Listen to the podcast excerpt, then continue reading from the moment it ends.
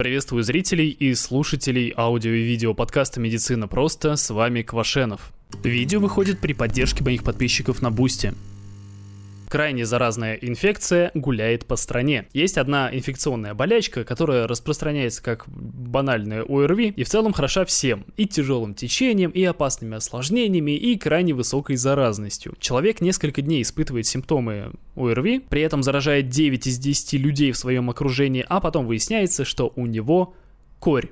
Специфические симптомы включают характерную сыпь, которая появляется сначала на голове, там за ушами или на лице, такие отдельные красные пятна, которые склонны к слиянию, а затем эта сыпь потихонечку спускается, что называется, вниз на остальное тело. Специфического лечения, как и в принципе от большинства вирусных заболеваний, нет. А жаль, потому что осложнения в этом случае довольно серьезные. Там они затрагивают и глаза, и головной мозг, и оболочки головного мозга, и легкие. В общем, нехорошая вещь. От кори есть неиллюзорный риск умереть. И вот с апреля в новостях то и дело мелькали упоминания новых случаев кори в различных регионах во всей стране. И чтобы защититься от кори существует ровно два варианта. Первый — это жесткие карантинные меры для каждого больного и для каждого человека, который с ним контактировал. Это то, что в принципе и делается. А второй вариант это Вакцинация. Привиться от кори стоит, если вы попадаете под два критерия. Первый – это вам меньше 35 лет, а второй – у вас нет сведений о вашей вакцинации. Ну а остальным можно особо не беспокоиться.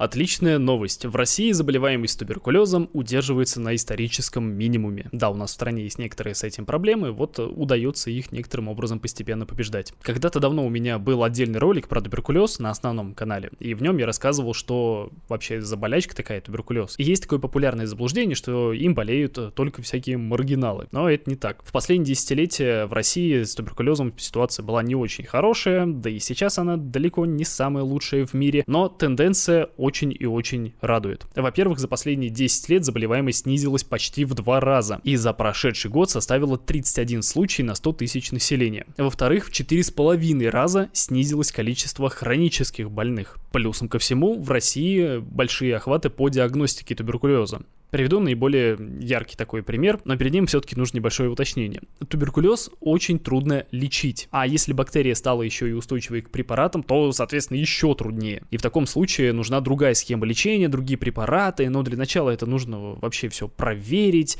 есть ли вообще сама эта устойчивость. И вот в мире в среднем на резистентность проверяют 33% больных туберкулезом, а в России на момент 2020 года проверяли 82% больных туберкулезом. В общем, это такая такая неприятная болячка, и нынешний уровень заболеваемости хоть, конечно, и радует по сравнению с тем, что было раньше, но останавливается еще рано. Буду, вот знаете, очень рад, лет так через 5, через 7 сказать вам, что заболеваемость туберкулезом в России снизилась до 20, а то и до 10 случаев на 100 тысяч населения. Ну, поживем, увидим. Вдогонку к предыдущей новости, а, главный фтизиатр Москвы подтвердил, что пробу манту можно мочить. Я так-то уже делал на эту тему такой мини-ликбез и даже говорил об этом в отдельном ролике про туберкулез, но все еще многие люди не знают, что проба манту воды не боится. Дело в том, что раньше делали пробу перке. Вот ее действительно нельзя было мочить, потому что это была не внутри кожная инъекция, а такая царапка. Это была на кожная реакция. Пробу манту можно и мочить, и все будет нормально, нельзя только там чесать, тереть, растирать там и так далее. Если не верите всяким блогерам, блогером по типу меня, поверьте хотя бы главному фтизиатру Москвы. Фтизиатры — это врачи, которые специализируются на лечении туберкулеза.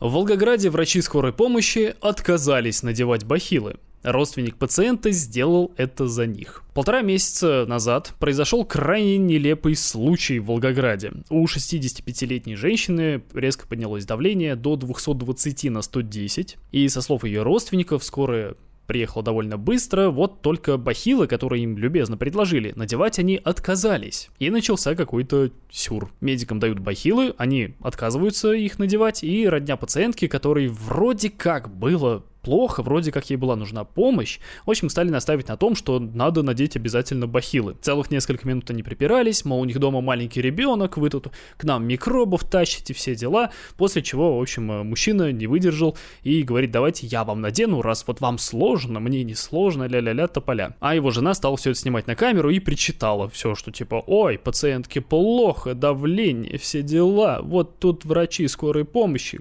Вот так вот скоро отказывается одевать бахилы, чтобы пройти. У человека давление 220, они говорят, пусть оно придет к выходу. Пациентке-то в итоге помогли, все нормально, все хорошо, но после того, как э, все это закончилось, врачи уже стали уходить, и одна из них, видимо, не выдержала, потому что, видимо, причитания продолжались, она тоже стала себя нехорошо вести, стала снимать на телефон, тоже всячески кривляться. Ну и в итоге родственница больной выложила видео в сеть, сообщила об инциденте в облздрав и в целом попыталась придать вот этой ситуации максимальную огласку. Я считаю, что она большая умница, все сделала правильно. В итоге в сети ее раскритиковали, а в Минздраве ее послали. Ну, вернее, объяснили, что как бы бахилы медики из скорой помощи надевать не обязаны. Это и вредно, и мешает работе. Так что мне приятно видеть, что вот такая дебильная совершенно тенденция, типа мы надеваем бахилы, что это и скорая помощь тоже их должна надевать. В общем, это дебилизм потихонечку стухает отдыхает, и это здорово, это хорошо. Если пациенты требуют от скорой помощи надеть бахилы, значит скорую помощь вызывать было не нужно. Вот и все.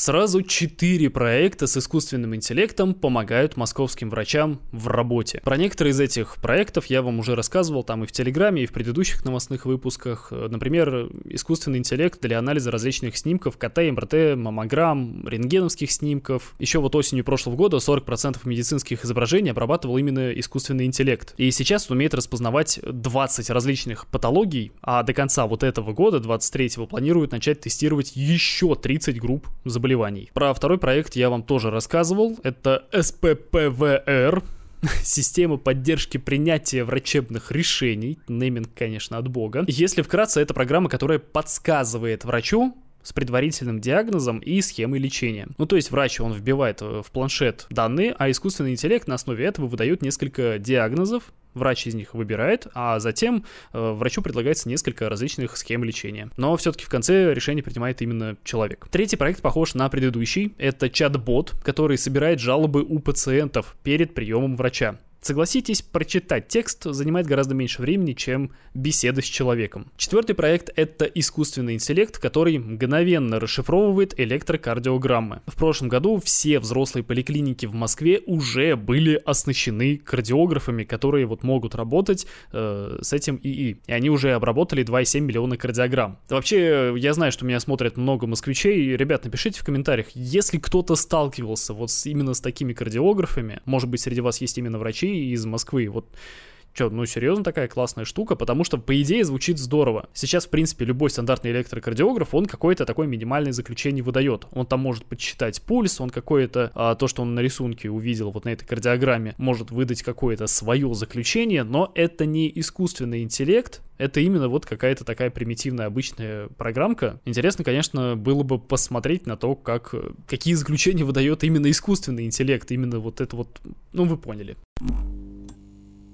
Новорожденного с редкой патологией сердца спасли доктора из Санкт-Петербурга. Недавно в республике Коми родился малыш с крайне редкой патологией сердца. Суть проблемы была такая. Само сердце, оно фактически получало только венозную кровь. Объясняю. Артериальная кровь — это кровь, которая богата кислородом, а сердце ее доставляет э, ко всем вот органам, ко всем тканям, к мозгу там в первую очередь. И, разумеется, оно самому себе его тоже поставляет. И для этого у него есть специальные коронарные артерии, которые у здорового человека должны отходить от аорты. Но у новорожденного из республики Коми эти коронарные артерии отходили не от аорты, а от легочного ствола. Взрослый человек в такой ситуации скончался бы, ну не знаю, за считанные часы. Но у новорожденного выше уровень гемоглобина и гораздо чаще бьется сердце. Поэтому такие дети живут э, несколько дней. И все же без операции летальный исход неизбежен. И хорошо, что встречается эта патология крайне редко, примерно у одного из 300 тысяч новорожденных. Ну так вот, ребенка из республики Коми очень быстро привезли в Санкт-Петербург, и на следующий день его прооперировали в педиатрическом университете. После восстановления нормальной анатомии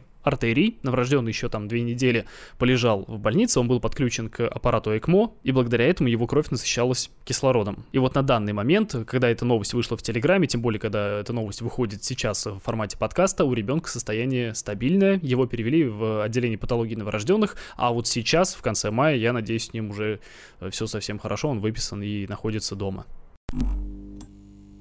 Согласно новому закону, запрещена продажа вейпов и курительных жидкостей лицам, не достигшим ничего. Ладно, вру, не достигшим 18 лет. Обычные сигареты детям не продают уже целых три года, а теперь еще нельзя продавать и всякие жидкости для вейпов, в которых может быть э, некоторое количество никотина. И бонусом новый закон запрещает э, демонстрацию жидкостей на витрине, в рекламе, в интернете и вот это вот все. Вроде как в ближайшем будущем даже планируют запретить продажу через интернет как таковую. Так что получается фраза «законом не запрещено парю где хочу» уже, ну, не так актуальна, как раньше.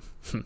А теперь давайте расскажу, почему я этому так радуюсь. Когда вейпы только-только появились, их продавцы всячески давили на то, что вот это не сигареты, это гораздо безопаснее, это не дым, это пар, ко-ко-ко.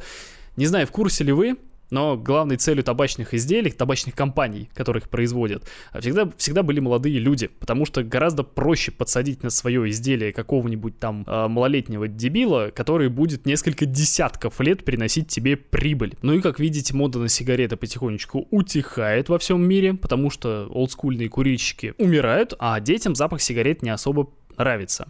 Зато им нравится запах всяких фруктовых жвачек, там банана, арбуза. Вот поэтому, во-первых, появилась новая форма потребления никотина, вейп и аналоги. А во-вторых, эту форму сделали привлекательной и для детей за счет вот этих приятных вкусов, за счет обильного дыма и так далее. Все было бы ничего, если бы эта продукция была бы хоть чуть-чуть безвредной. Обращаю ваше внимание, маркетологи говорят про то, что их продукция безопаснее сигарет, но не упоминают насколько она вредная. В случае с вейпами они довольно быстро повреждают легкие, потому что вот этот приятный вкус, вот этот вкусненькая такая вот этот аромат, он создается за счет ингредиентов, которые вообще не должны попадать к вам в легкие, максимум в ваш пищеварительный тракт. Вейпы появились не так давно, но уже известно, что они вызывают облитерирующий бронхиолит и специфическую болезнь с отдельным названием ЕВАЛИ. Это Electron Cigarette and Vaping Use Associated Lung Injury. Повреждение легких, ассоциированное с курением электронных сигарет и вейпов. Ну и резюмируя, однозначно вредные вещи не должны быть доступны к продаже детям. Некоторое время все эти электронные сигареты и вейпы пользовались такой вот лазейкой в законе, что это не сигареты, а теперь такой возможности у них не будет. И я считаю, что это здорово. В России хотят запретить продажу и употребление сигарет всем, кто родился после 1 января 2011 года. То есть таким вот постепенными темпами больше никто не будет покупать сигареты, типа. В декабре я вам рассказывал про вступивший в силу закон в Новой Зеландии, который как раз вот запрещает продажу сигарет всем людям, которые родились после 1 января 2009 года. И с похожим предложением недавно выступили депутаты из Санкт-Петербурга. Они предлагают пожизненно запретить продажу сигарет всем жителям России, которые вот родились после 1 января 2011 года. Но предлагать всякое, как известно, это вам не мешки ворочать, поэтому будем ждать, когда в России появится появится такой закон по-настоящему, а там поговорим. В США Управление по контролю за продуктами и лекарствами, ну то бишь FDA, отозвало около полумиллиона тестов на COVID-19 из-за опасений, что они заражены бактериями. Ты типа должен делать тест себе на COVID, а в итоге сам себе заражаешь. В недавнем пресс-релизе они объявили, что тесты на COVID от компании SD Biosensor Incorporated необходимо утилизировать чтобы не подвергать себя риску. Проблема в том, что только на Amazon этих тестов было передано 16 тысяч штук, а в крупную сеть аптек еще около полумиллиона штук. В общем, кто прочитал новости и не пожадничал, тот выкинул тест в мусорку, а остальные, тут уж извините, куда деваться. И я считаю, что это еще один такой неплохой пример отличия нормальной медицины от альтернативной. То, что вот если нормальная медицина где-то косячит, то они хотя бы в некоторых случаях признают это. Альтернативная же медицина будет до последнего опираться на слепую веру и всех уверять, что после это обязательно означает вследствие.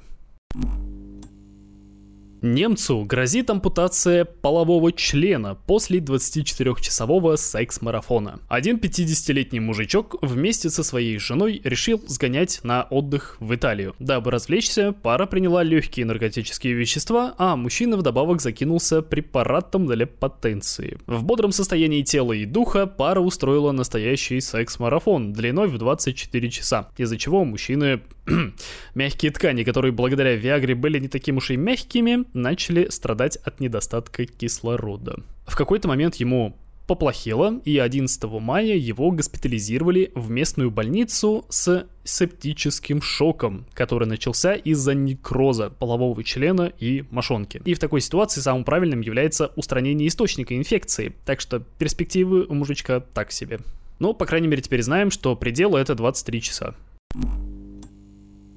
Во время МРТ пациент пострадал от анальной пробки, которая влетела в его грудную клетку. Сразу скажу, что возможно это фейк. Мужчина был уверен, что анальная пробка полностью из силикона, но внутри, оказывается, был металлический стержень, который и вот среагировал на магнитное поле. В итоге были повреждены внутренние органы, но пациенту сразу оказали помощь, как бы он в больнице был. Сейчас он находится, ну, в стабильном, но тяжелом состоянии. И вот эту новость очень активно распространяли всякие крупные паблики-миллионники и обсуждали ее без какой-либо ссылки на первый источник. И вот одним из первых эту инфу вкинул паблик с нехорошей репутацией топор. И я поэтому сразу насторожился, потому что я уже как-то раз рассказывал, что они ерунду вбрасывают. Я, в принципе, стараюсь у каждой новости найти ссылку именно на первый источник. И в данной ситуации я этот самый источник не смог найти. Ну, вернее, с ним возникли трудности. Но в итоге я вышел на сайт, который занимается э, разоблачением всяких там фейков. И если вкратце, ну, не факт, что это фейк, но фотку, которую обычно к этому прикрепляли, не имеет к этому вообще никакого отношения. В середине апреля этого года в одном из медицинских журналов действительно описали подобный случай, но фотографии вот именно такой там не было. Так что вот эта вот новость, она из разряда что-то вроде друг подруги телки брата, что ты слышал краем глаза, что ты видел краем уха, вот в таком вот роде. В общем, конечно, весело, занимательно, но скорее всего это фейк. Напоминаю, что все эти новости гораздо раньше появились в моем телеграм-канале. Переходите туда, подписывайтесь. Там уже больше двух тысяч подписчиков, между прочим. И те, кто из вас подписан на меня давно, наверняка заметили, что некоторое время не было подкастов. Тому была причина. Я работал над контентом на основной канал. Там вышло сразу уже три ролика. Вот прямо сейчас, прямо сегодня, когда вы слушаете этот подкаст или смотрите его на ютубе или во ВКонтакте, все три ролика уже должны быть доступны. Это такой своего рода эксперимент. Мне очень понравилось понравился формат, когда люди рассказывают о своей профессии, о своей работе. И вот я позвал э, трех своих знакомых докторов поучаствовать в таком вот ролике. Они Э, рассказали о том, какие есть в них всякие интересности, тонкости. К тому же есть такой еще момент, что э, врачи, они по разным причинам идут в медицину. Кто-то из них перегорает, кто-то из них фанатеет от своей профессии. И в зависимости от специальности у них есть свои какие-то там тонкости, какие-то сложности, какие-то радости, которые характерны только вот для э, их специальности. Поэтому вот у меня три ролика. Один с дерматологом, второй с онкологом-мамологом. Это тот, кто занимается занимается, вот специализируется на раке грудной железы. И третий ролик, он с пластическим хирургом. В общем, все три ролика вы можете уже посмотреть. И еще одно такое важное объявление. Вот именно сегодня этот ролик и этот подкаст, он должен выйти в понедельник, 29 мая. Вот сегодня на основном канале будет стрим. Как раз поговорим по поводу вот этих э, трех роликов. Поговорим по поводу планов. Планов на основной канал, на второй канал, вот на этот вот медицины просто. По поводу подкастов, по поводу телеграм-канала, по поводу всего всего на самом деле очень давно с вами стримы не проводили, а обсудить на самом деле есть очень много чего. Ну а на этом все. С вами был Квашенов. До скорого.